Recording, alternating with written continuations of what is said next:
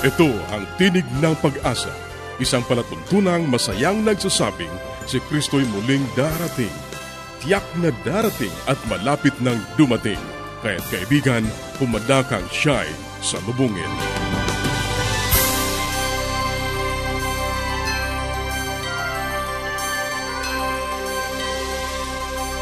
Ang palatuntunang ito ay inihahatid ng Adventist World Radio. Kaibigan, mahal ka ng Diyos. Anuman ang iyong kalagayan, anuman ang iyong karanasan, magtiwala ka sa Kanya. Hindi ka Niya pababayaan. Sa Kanya, tayo ay laging may pag-asa. Ito ang iyong kaibigan, Ner Karanja, nag-aanyaya na muli niyo kaming samahan sa 30 minutong talakayan tungkol sa ating kalusugan, pagpapanatiling matatag at masaya ng tahanan, at sa pagtuklas ng pag-asa na nagmumula sa salita ng Diyos. Binabati natin ang ating mga kababayan sa iba't ibang panig ng daigdig. Maraming salamat sa inyong patuloy na pakikinig dito sa ating palatuntunang Tinig ng Pag-asa. Dalangin namin na naway nasa mabuti kayong kalagayan, ang kapayapaang galing sa Diyos ang inyong patuloy na maranasan. Inaanyayahan ka rin namin na makipag-ugnayan sa amin upang mapadalhan ka ng magagandang aklat at mga aralin sa Biblia na aming ipinamimigay. Ipadala mo lamang ang iyong kompletong pangalan at address sa Tinig ng Pag-asa, P.O. Box 401, Manila, Philippines. Tinig ng Pag-asa, P.O. Box 401, Manila, Philippines. Maaari ka rin mag-email sa tinig@awr.org. Tinig@awr.org o mag-text sa Globe 0917-1742-777. 0917-1742-777 at sa Smart 0968-8536-607 0968-8536-607. At upang ma-download ang mga hindi napakinggang programa, magtungo lamang sa ating website www.awr.org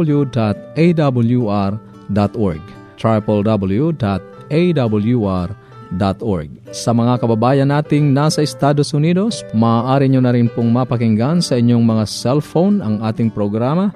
Idaya lamang ang 712-432-9975. 712-432-9975. Maaari ka ring dumalaw sa ating Facebook account, facebook.com/awr Luzon, Philippines. facebook.com/awr Luzon, Philippines. Sa ilang saglit, ang Buhay Pamilya.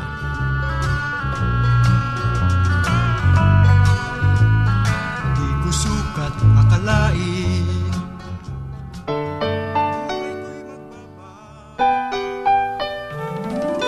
Tayong mga Pinoy, mataas ang pagpapahalaga sa pamilya. Walang hindi kagawin, lahat kakayanin. Kahit buhay, itataya natin. Kahit anong hirap, kahit anong bigat, wala yan basta't para sa pamilya. Kaibigan, ano ang iyong pinagkakaabalahan ngayon? Ikaw ba ngayon ay nagluluto?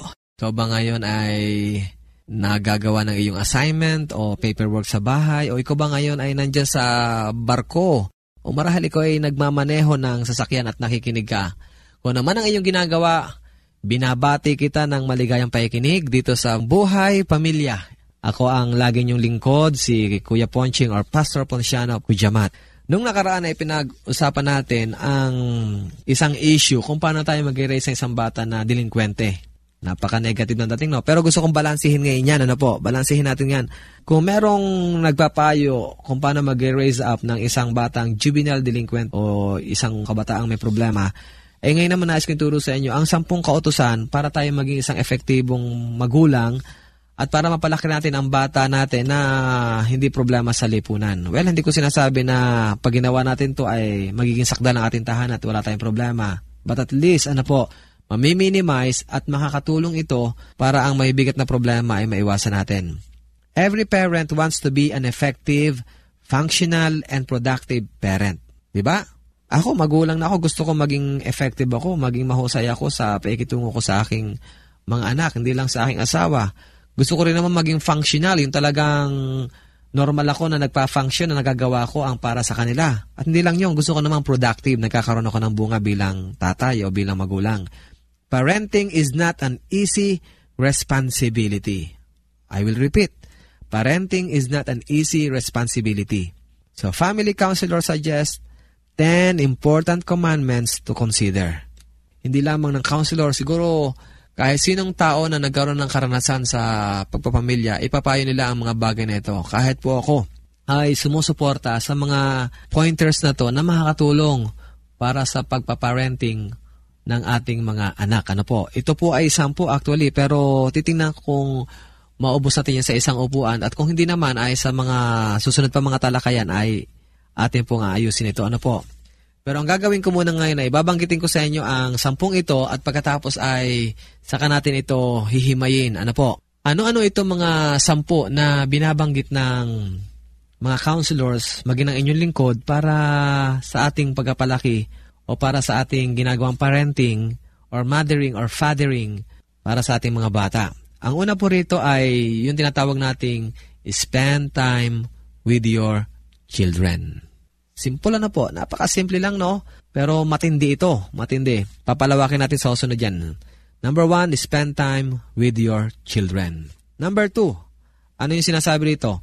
Let your children know often that you love them just the way they are. Very important suggestion. Hayaan natin ang ating mga anak na malaman nila na mahal natin sila kung sino sila. Ano po? Loving them the way they are. Importante yan. Ano kayang ibig sabihin nun? 3, discipline your children when they need it. Discipline your children when they need it. 4, pray with and for your child regularly. 5, always be honest with your children. Lagi tayong maging honest o tapat sa ating mga anak. 6, love each other and model them. Magmahalan ang bawat isa at ipakita. Kayong mag-asawa o tayong may pamilya at may asawa na, i-model natin sa kanila yan. 7, take time to listen to your children. 8, encourage your children often. 9, celebrate your children's achievements. Ganda nito. 10, be flexible with your children. Mga minamahal na kaibigan na nakikinig, itong 10 ito ay very, very basic. A lot more important, ano po, doon sa mga ibang mga payo marahil narinig nyo na hindi nabanggit ito. Ito po ay talaga napaka-importante. Being faithful to these commandments will indeed lessen the load of parental stresses and strains. Pag po inyong sinunod ang 10 ito, hindi ko sinasabi sa inyo wala ng stress, wala ng strain, o wala ng problem sa tahanan. But I tell you, I guarantee you, ano po, sa tulong ng Panginoon, sa tulong ninyo, sa tulong ng bawat isa, it will indeed lessen the load of parental stresses and strains. Kaibigan, sana'y maging tapat tayo sa mga kautosang ito. Ito ang iyong lingkod, Pastor Ponciano Kujamat or Kuya Ponching.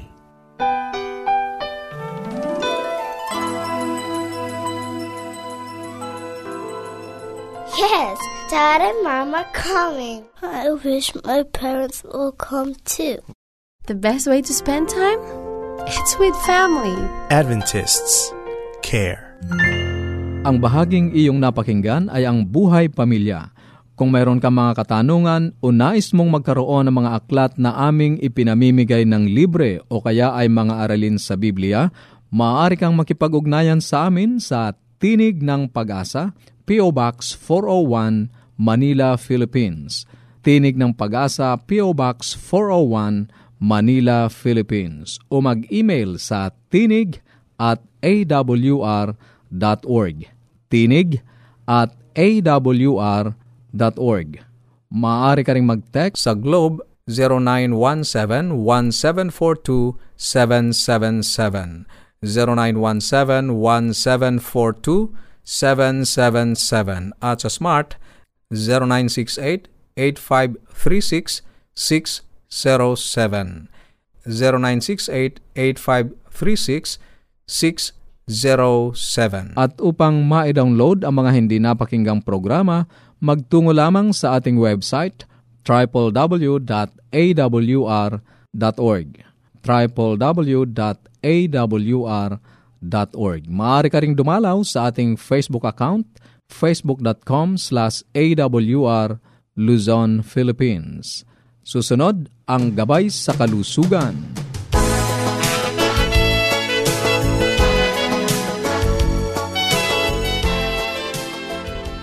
Isa pong magandang araw sa ating mga tagapakinig. Ako ay nagagalak na tayo ay muling magkakasama-sama. Ako po si Dr. Linda Lim Varona at ako po ay naghahatid sa inyo ng mga balitang pangkalusugan. Sa ating pong mga tagapakinig, sana po ay nasa mabuti kayong kalagayan. At meron po tayong mga pinag-uusapan itong nagdaang araw tungkol po sa myths and facts about health.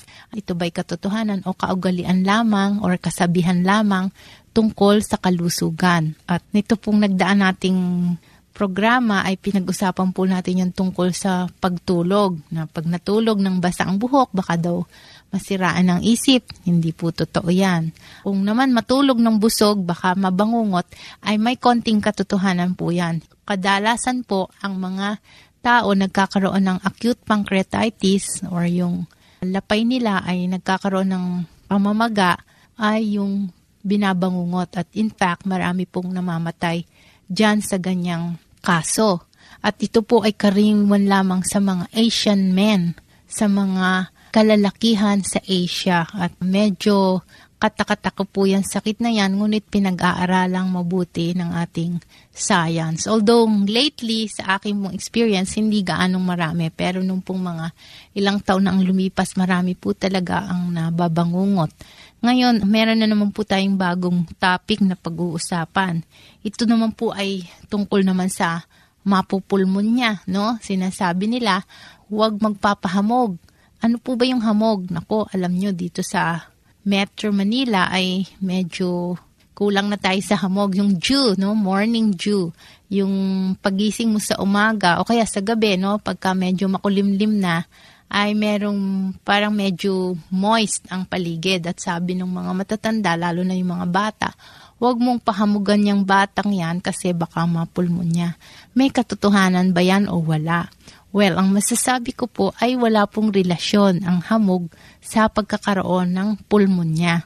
Ngayon, bakit po ito nasabi na gano'n? Ano? Ang iniisip ko pong dahilan sapagkat ang isang tao, lalo na yung extremes ng edad, yung mga very young children or yung mga matatanda, pag medyo naiba ang temperatura, naiba ang kapaligiran, ano, nalamigan, matagal naligo, gininaw. Alam po ninyo, pagka gininaw ay bumababa ang temperature at maari pong magkaroon ng tsansa na magkaroon ng infection sa baga or ubuhin at pwede ngang mauwi sa pulmonya.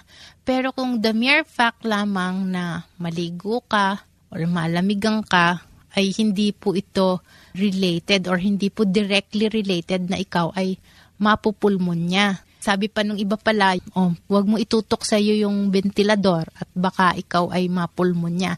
Pwede nga po yun pag nilamig, no? Kasi pagka nilamig ang isang tao, nag-chills, gininaw, there's a chance na yung medyo bakterya ng katawan mo tumapang-tapang at paaring magapi ang iyong kalusugan or ang iyong resistensya. Pwedeng bumaba at pwede kang magkaroon ng infection sa baga at maging pulmonya ito o uubuhin ang isang bata or lalo na yung sa matanda, no? Kasi nga po extremes dahil iba ang resistensya kesa sa mga kabataan or yung nasa youth or yung mga adult, matibay po kahit malamigan, no? Ngunit po sa mga nagkakaedad, pag medyo hindi maganda ang hangin, lamigin po, ay pwede pong magkaroon ng infection sa lungs. Ngayon, pwede naman pong sipon lamang yan, pwedeng ubo lamang.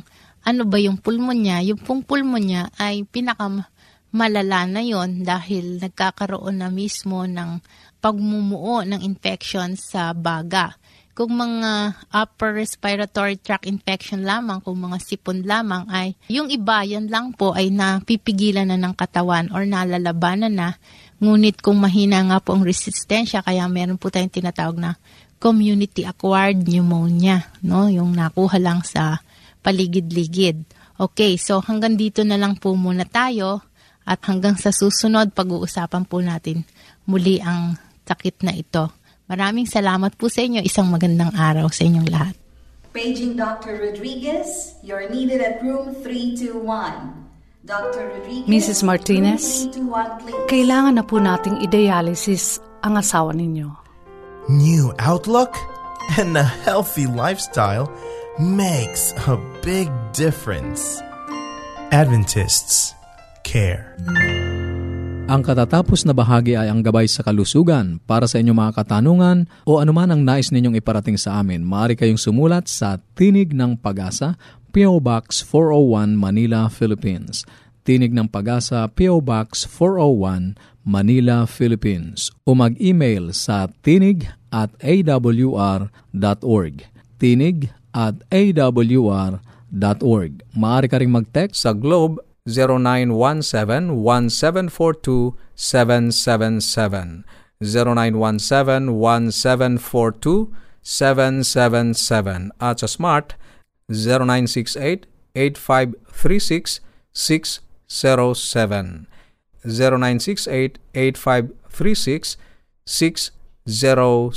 Maaari ka ring dumalaw sa ating Facebook page, facebook.com/AWR Luzon, Philippines. facebook.com/AWR Luzon, Philippines. Dadako na tayo sa ating pag-aaral ng Biblia. Kumusta ka, kaibigan? Muli, narito ang iyong lingkod sa Himpapawid, ang iyong kaibigan, Pastor Romeo Mangiliman. Ako'y umasa, kaibigan, ikaw ay pinagpala ng Diyos. Ikaw ay binibigyan ng Panginoon ng kasiyahan sa buhay, sapagkat siya ay iyong kaibigan. Dadako tayo sa ating pag-aaral sa pang-19 na salaysay o yung thesis. Narito ang ating pong pag-aaral sa oras na ito. Ang wika sa atin, walang sino mang may papako ang kanyang sarili sa krus. Isuko ang kanyang sarili, kailangan may isang gumagawa nito para sa kanya. Marahil isang katotohanang napakahirap tanggapin na hindi natin magagawa ang sumuko.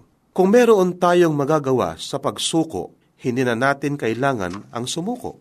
Kung may ibang taong magagawa, hindi natin kailangan sumuko, sapagkat ang pagsuko ay pagtanggap na wala tayong magagawa.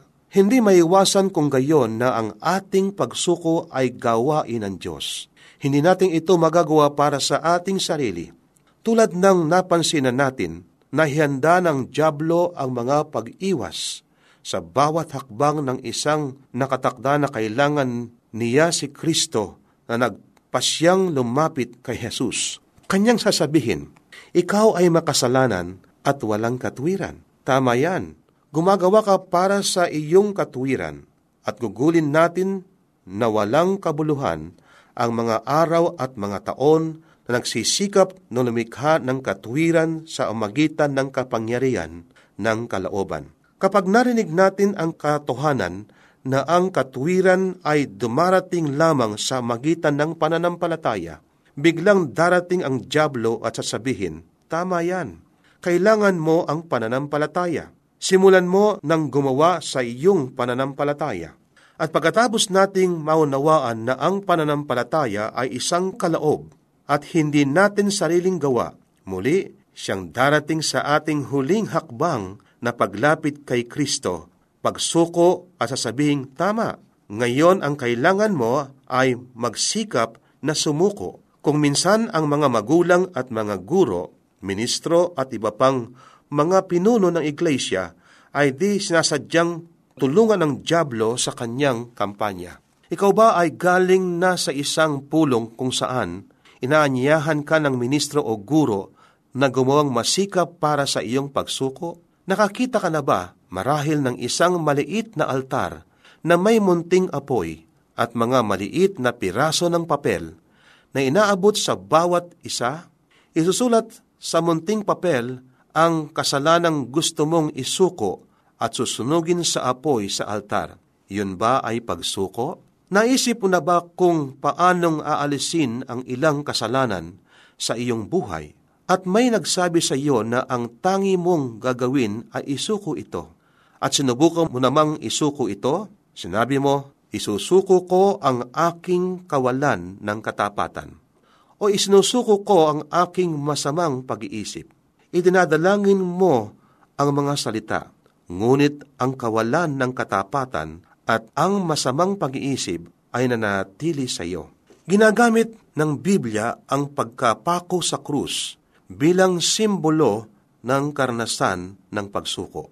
Ang wika ni Apostol Pablo sa Galatia 2:20, "Ako'y napakong kasama ni Kristo, hindi na ako ang nabubuhay." Paulit-ulit na ginagamit ni Jesus ang simbolo na inaahan niya ng kanyang mga tagasunod na pasanin ang kanyang krus at sumunod sa kanya. Tingnan natin ang sinasabi San Mateo, Kapitulo 10, versikulo 38. Ang wika sa atin, "Ang hindi nagpapasan ng kanyang krus at sumusunod sa akin ay hindi karapat-dapat sa akin." Kaya sinasabi ng ating Panginoon na ating pasanin ng ating krus. Meron ding binabanggit sa aklat ng San Lucas 14:27. Ganito ang sinasabi sa aklat na sulat ni San Lucas. "Sino mang hindi nagdadala ng kanyang sariling krus at sumusunod sa akin ay hindi maaring maging alagad ko." Kung nais nating maging alagad ng ating Panginoon, kinakailangan nating pasanin ang krus. Kailanman magsalita si Jesus tungkol sa krus, lagi niyang binabanggit na ito ay ating krus, hindi kailanman sa Kanya. Isipin ninyong sandali ang tungkol sa pagkapako sa krus. Paano ito magagawa?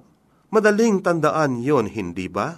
Ilang ulit na nating nakita ang larawan nito at narinig ang tungkol sa mga pako at kahoy. Ngunit pansinin ng mabuti ito. Hindi mo maipako ang iyong sarili. Mayroong dapat na gumawa nito para sa iyo. Kung nais mong magpakamatay, maaari mong gawin ito sa anumang paraan. Itutok mo ang baril sa iyong noo at kalabitin mo ang gatilyo. Maaari ka ring tumalon mula sa Golden Gate Bridge o sa Empire State Building. Magsubok ka ng maraming pilduras at matutulog ka, o magkulong ka sa loob ng sasakyan na nasa garahe samantalang umaandar ang kanyang makina. Sinubukan na ng maraming mga tao ang iba't ibang mga paraan, subalit hindi sila nagtagumpay. Ngunit walang sino man ang nagpakamatay sa pagpako ng kanyang sarili sa krus. Ganito ang pahayag ng Christ Object Lesson, page 159.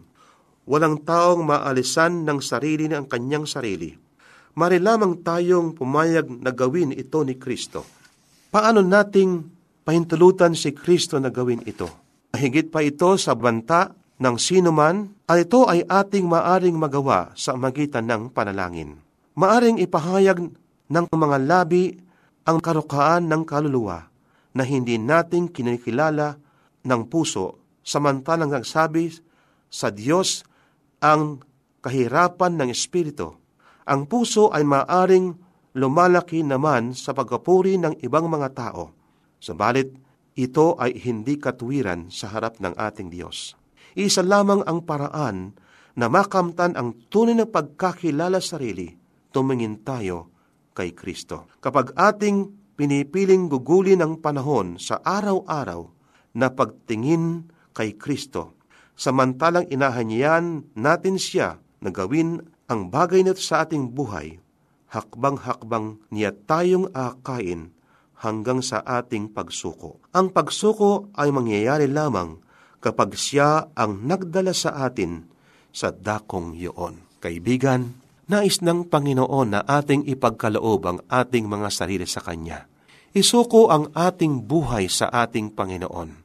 Ang sabi nga sa ibang bahagi ng ating Biblia, ang wika niya, "Anak ko, ipagkaloob mo sa akin ang iyong puso." My son, give me your heart. At kapag ang Panginoon ay ating pinapasok sa ating puso, ating pinagkalabang ating mga sarili, ating isinuko ang ating buhay sa Kanya, siya ang gagawa para sa atin. Kaibigan, mahirap nating gawin ang magpakabuti. Mahirap nating gawin ang magpakabanal, maliban kung nasa atin ng ating Panginoon. Ang kailangan lang, ating isuko ang ating mga sarili sa Kanya at siya ang gagawa sa atin.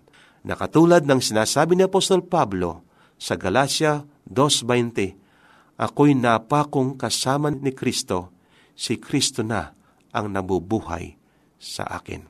Kaibigan, Kailangan natin na ating isuko ang ating buhay sa ating Panginoon at siya ang gagawa para sa iyo at para sa akin. Tayo manalangin. Mapagpala at dakila po naming Diyos, napakabuti po ninyo sa inyong mga anak. Wala po kaming lakas na aming gawing banal ang aming mga buhay.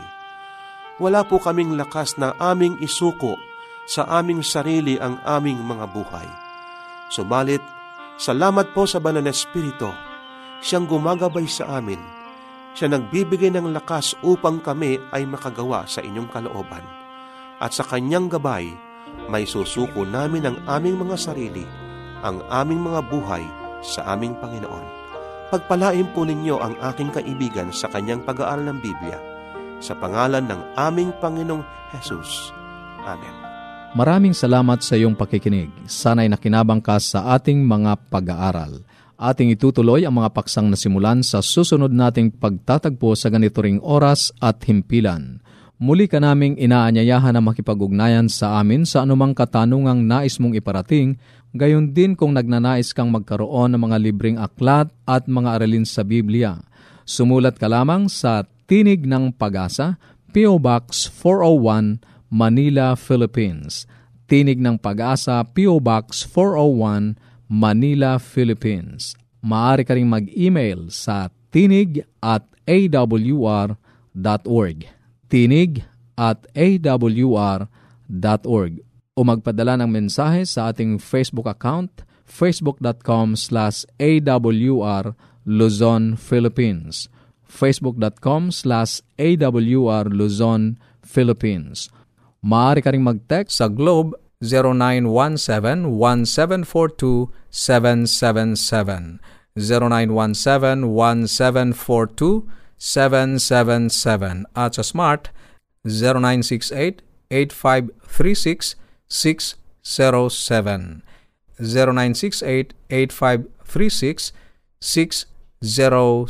At upang ma-download ang mga hindi napakinggang programa, magtungo lamang sa ating website www.awr.org